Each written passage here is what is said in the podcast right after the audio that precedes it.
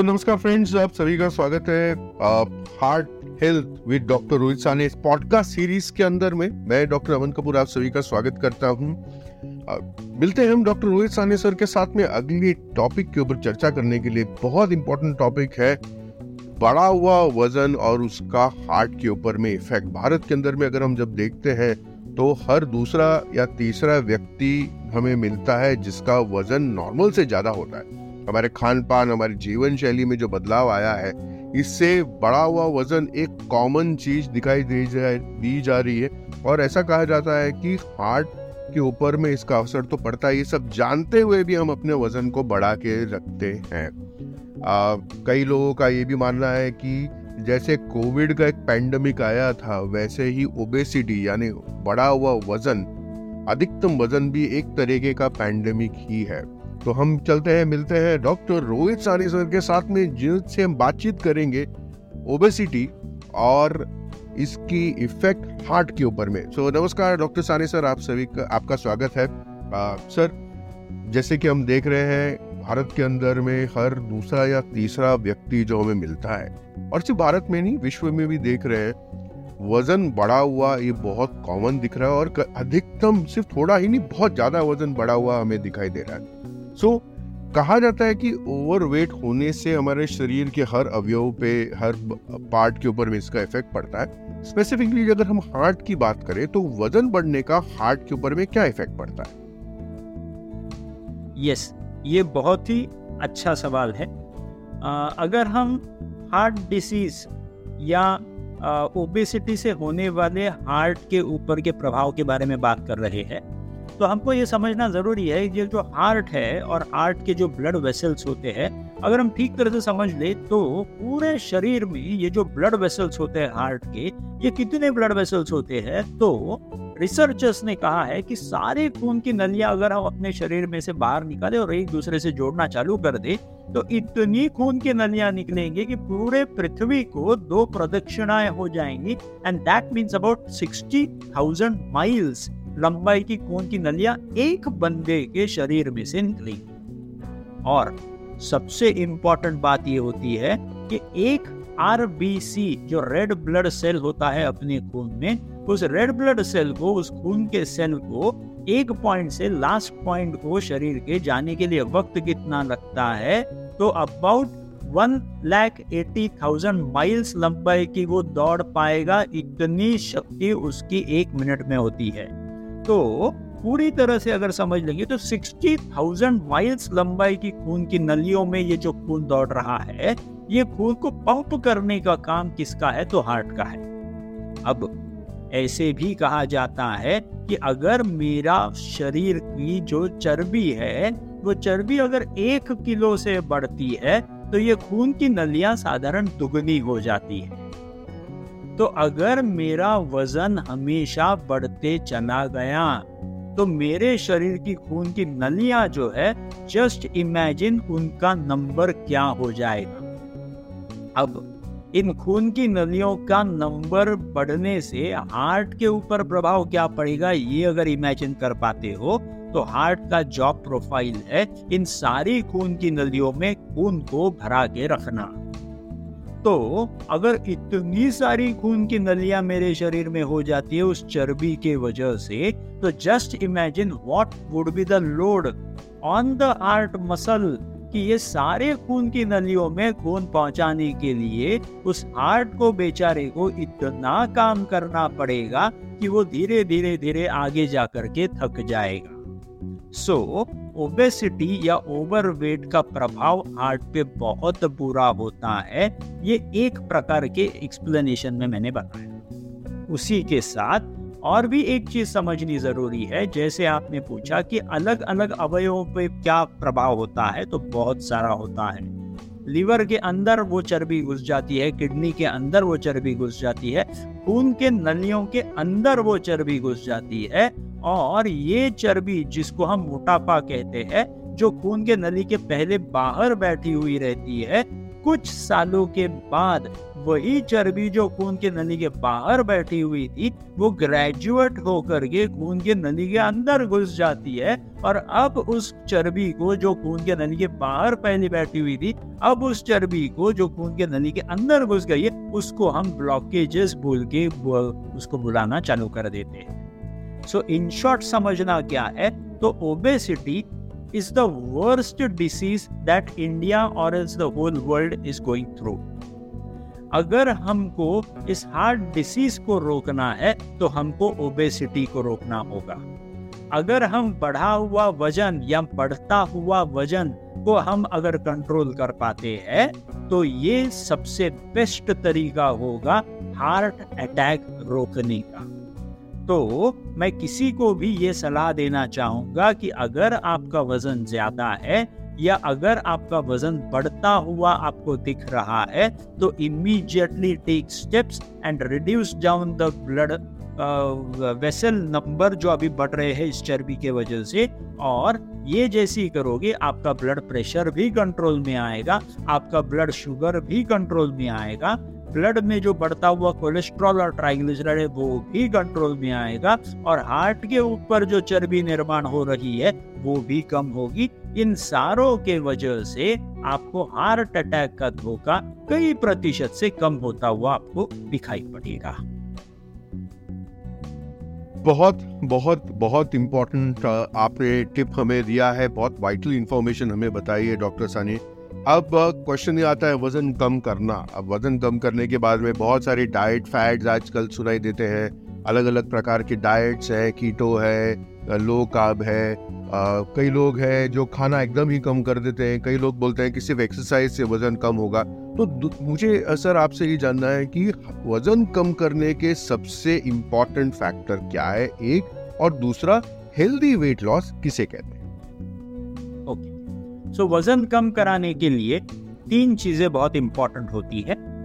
सबसे पहला stress management कई बार देखा जाता है कि जब भी कोई स्ट्रेस हम पर आ जाता है तो people normally tend on eating more to manage their stress कई बार ऐसा कहा जाता है कि मीठा खाने से स्ट्रेस थोड़ा सा कम हो जाता है या हम स्ट्रेस को छुपा के रख सकते हैं मीठा खाने की वजह से।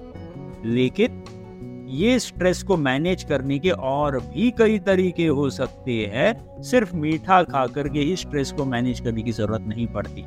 तो स्ट्रेस मैनेजमेंट अगर किया जाता है तो स्ट्रेस हॉर्मोन्स जो एड्रेनलिन नॉन एड्रेनलिन है, जिनका काम है इंसुलिन का जो सिक्रीशन है शरीर में, वो बढ़ा देना वो इंसुलिन जो हार्मोन होता है, वो चर्बी जमाने वाला या चर्बी बढ़ाने वाला हार्मोन होता है।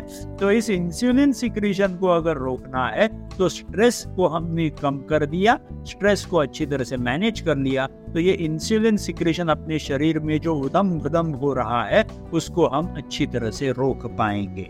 That is first way to manage your weight that is going to be stress management the second most important thing is going to be your diet अब जैसे आपने कद बताया, बहुत सारे डाइट के फैड आजकल होते हैं और होने भी चाहिए। जिसको जो पसंद है, उसने वो करा करके खुद का वेट लॉस करवा लेना है। आप कौन से रास्ते से जीतते हो, ये ज़्यादा इम्पोर्टेंट नहीं है। आप जीतते हो कि नहीं, ये ज़्यादा इम्पोर्टेंट है। आप आपका वज़न कंट्रोल करते हो कि नहीं, ये ज़्यादा इम्पोर्टेंट है। तो कोई भी डाइट के टेक्निक्स अगर आप समझ लो तो सब में प्रिंसिपल्स कॉमन होते हैं और एक ही प्रिंसिपल है वेट रिडक्शन करने का। वो मतलब जो कैलोरीज हम एक्सेस अभी खा रहे हैं, जो हम लोग खाना अति प्रमाण में खा रहे हैं, उन कैलोरीज को कम करना, उन पूरे खाने के पोषण के प्रमाण को कम करना is going to the best way अब उन कैलोरीज के बारे में भी और अगर अच्छी तरह से समझ पाए तो उसमें कई कैलोरीज ऐसे होते हैं जो फैट से मिलते हैं। कई कैलोरीज ऐसे होते हैं कार्बोहाइड्रेट से मिलते हैं और कई कैलोरीज ऐसे होते हैं जो प्रोटीन से मिलते हैं। तो इनमें सबसे बुरे कैलोरीज कौन से है?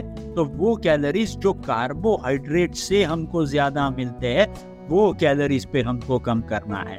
कई बार हम तेल और घी को कम कर देते हैं, लेकिन वो सही रास्ता नहीं है। सही रास्ता अगर आपको वज़न कम करवाना है तो आपके जो कार्बोहाइड्रेट्स आप कंज्यूम करते हो कार्बोहाइड्रेट्स आपके खाने में जो होते हैं उन कार्बोहाइड्रेट्स को कम कर दो। आपका वज़न कम होता हुआ आपको इमीडिएटली हर हफ़्ते को आपको दिखाई पड़ेगा कि आपका वज़न कम हो रहा है। ये सेकेंड चीज़ हो गई आपके वज़न को कम कराने की और तीसरी सबसे इंपॉर्टेंट चीज़ होगी आपकी exercise exercise will help you to reduce down the weight also, as well as exercise will help you to tone up your muscles also आपके शरीर के मसल्स जिसके अंदर ये चर्बी छुप करके बैठ सकती है और वहाँ पे आपके मसल्स का टोन वो कम करा सकती है मसल्स को फ्लैसिड बना सकती है ऐसी चर्बी जो मसल के अंदर छुप के बैठने वाली है, अगर आपने नियमित एक्सरसाइज करनी चालू कर दी, जिसमें आप अलग अलग प्रकार के एक्सरसाइज को आप चुन सकते हो, कई लोग एरोबिक चुन कर सकते हैं, कई लोग स्ट्रेचिंग एक्सरसाइज चुन सकते हैं, कई लोग प्राणायाम जैसे ब्रीदिंग एक्सरसाइज चुन सकते हैं। There are n number of forms of exercises whatever you like you can accept it you can go ahead कौन सा फॉर्म लेते हो ये इंपॉर्टेंट नहीं। एक्सरसाइज करते हो कि नहीं ये इंपॉर्टेंट है। तो अगर आप एक्सरसाइज को तीसरे रस, तीसरा रास्ता पहला जो था वो stress management second diet and third is exercise अगर इन सारे रस्तों को लेकर के आप अगर चलते हो तो that is going to be called as a healthy weight loss so healthy weight loss ये आंकड़ों से नहीं तय होता ये हेल्दी वेट लॉस आपने जो रास्ता लिया है उस वेट लॉस को कराने के लिए, इससे तय होता है कि जो वेट लॉस होने वाला है, वो हेल्दी है कि नहीं, जिसमें ना मसल्स फ्लैसिड होने चाहिए, ना मसल्स ने टोन खोना चाहिए, ना ही किसी अवयव को डैमेज होना चाहिए और ना ही स्ट्रेस बाकी रहना चाहिए। तो ये तीनों चीज़ों को अगर हम अच्छी तरह से समतोल लेकर के आगे चलते हैं that would be called as a healthy weight loss thank you doctor सारे एक बहुत बड़ा आपने क्लैरिफिकेशन दिया है हेल्दी वेट लॉस क्या होता है इसके बारे में? किस, किन चीज़ों का हमें ध्यान देना चाहिए इस हेल्दी वेट लॉस के अंदर में? बट फैक्ट ये है डॉक्टर सानी जब हम देखते हैं मोस्ट ऑफ़ द लोग वेट लॉस की जर्नी के अंदर में थोड़े हलचल से रहती है विचलित रहते हैं टेंशन में रहते हैं, कैसे वेट लॉस करना है, क्या खाया जाए, क्या नहीं खाया जाए आज मैंने सफिशिएंट ये किया है एक्सरसाइज किया है कि नहीं किया है तो बहुत सारे वेरिएबल पैरामीटर्स रहते हैं। अब ऐसी सिचुएशन में आप जो माधवबाग की टीम को लीड कर रहे हैं, माधवबाग के अंदर में ऐसा कोई ट्रीटमेंट प्रोग्राम है प्रोटोकॉल है जो एक वेट लॉस को एक हेल्दी तरीके से और एक सिस्टमेटिक तरीके से इजीली करने में मदद करेगा? Absolutely yes no doubt about it आज तक अगर हम देखें तो माधव बाग के ट्रीटमेंट्स के वजह से हर महीने को we have about 8000 kgs drop from the earth मतलब हम नॉर्मली ऐसे देखते हैं कि 2000 पेशेंट चार किलो वेट लूज करते हैं ईच महीने को. So we have a drop of about 8000 kgs from the earth every month तो अगर ये हमको करना है तो इसमें एकदम सिंपल सी बात समझ लेनी है।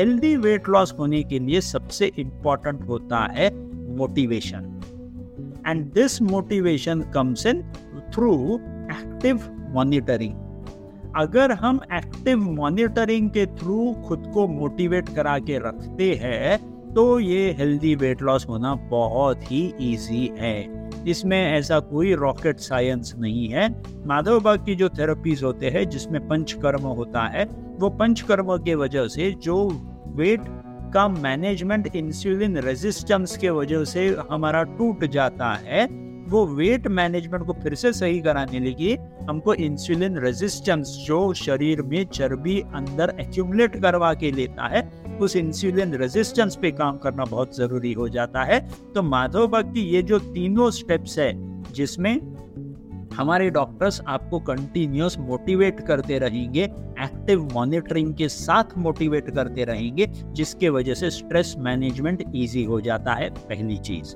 सेकेंड माधोबा के जो डाइट किट्स होते हैं, वो डाइट किट्स के वजह से आपको वेट लॉस करना बहुत ही आसान हो जाता है। Because these diet kits are nothing else but a typical 6 to 7 kg वाला डाइट किट होता है, जिसमें सुबह का नाश्ता, दोपहर का खाना, शाम का नाश्ता, रात का खाना, चाय सूप एवरीथिंग इज़ है you don't have to go hunting for anything आपको जो भी लगेगा इस डाइट किट में होगा। आपने सिर्फ़ डाइट किट खोल करके उसमें से चीज़ें जो होंगी वो पका करके खा लेनी है।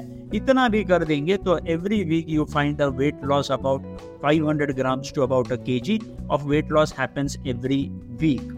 अब ये सेकेंड बात हो गई जो होती है अपनी डाइट किट के वजह से and the third most important thing is panchakarma इस पंचकर्म के वजह से जो असिस्टेड एक्सरसाइजेस फॉर्म भी इस पंचकर्म में होते हैं एज वेल एज इस पंचकर्म की वजह से जो अपनी मसल की टोन बढ़ती है, अपनी खून की नलियों की इलास्टिसिटी बढ़ती है एज वेल एज जो इंटरनल ऑर्गन्स में जो ये चर्बी जमा हो गई थी, उन ऑर्गन्स में से भी जो चर्बी निकल के बाहर आती है तो ये सारा मिला करके an actual healthy weight loss करके होता है, जिसके वजह से पेशेंट्स वेट लॉस होने के बाद ज़्यादा सुंदर दिखना चालू हो जाते हैं, ज़्यादा टोनडअप दिखना चालू हो जाते हैं और उनमें जो एक प्रकार की ऊर्जा निर्माण होती है, शक्ति निर्माण होती है, वो देखने काबिल होती है। तो माधव बाग की ये जो चिकित्सा पद्धति है, इन चिकित्सा पद्धतियों की वजह से हेल्दी वेट लॉस तो 100 परसेंट आपको हम पॉसिबल करा के दे देंगे, लेकिन मदद सिर्फ़ आपकी तरफ़ से चाहिए कि 100 टका आपने हमारी मदद करनी है उस डाइट किट में, उस पंचकर्म के पूरे प्रोसीजर्स में। अगर आप सही टाइम पे सही चीज़ें आप करवाते रहे तो आप श्योरली जीत सकते हो। ये मैं अभी आपको बता सकता हूँ। Thank you so much doctor Sane आपने हमें बहुत इम्पोर्टेंट जानकारी और इतनी सिंपल सरल तरीके से समझाई है। जिसके हम आपके लिए आभारी हैं। फ्रेंड्स आप जो ये पॉडकास्ट में जुड़े हैं और अभी तक सुन रहे हैं, इतना याद रखिएगा कि वज़न बढ़ना ये सिर्फ़ हमारे आउटवर्ड अपियरेंस के लिए नॉट ग्रेट अच्छा नहीं होता है बट साथ ही साथ में ये वज़न का बढ़ना, ये हमारे पूरे शरीर पे, हमारे पूरे लाइफ के ऊपर में और सबसे बड़ा हमारी हार्ट के ऊपर में बहुत डैमेजिंग इफ़ेक्ट करता है। आज के इस पॉडकास्ट में आपने समझा है कि कैसे ये इफ़ेक्ट करता है, साथ ही साथ में समझा है कि माधवक आपकी कैसे मदद कर सकता है आपके वज़न को घटाने में एक ईजी तरीके से, एक सिस्टमैटिक तरीके से और एक कंट्रोल्ड हेल्दी तरीके से आपका वेट लॉस करने में और आपकी ओवरऑल हेल्थ को वापस पाने में मदद कर सकता है। सो so, हमारे साथ में जुड़ने के लिए बहुत बहुत धन्यवाद आप सभी का। इस पॉडकास्ट को सुनिएगा शेयर कीजिएगा अपने फ्रेंड्स फैमिली मेंबर्स के साथ में ताकि वो भी इसका फ़ायदा उठा सके और आप भी स्वस्थ रहिएगा और मस्त रहिएगा। ऐसे ही पॉडकास्ट के और एपिसोड लेके आते रहेंगे। तब तक के लिए मैं डॉक्टर अमन कपूर आप सबसे अलविदा लेता हूँ। स्वस्थ रहिए, मस्त रहिए। Bye bye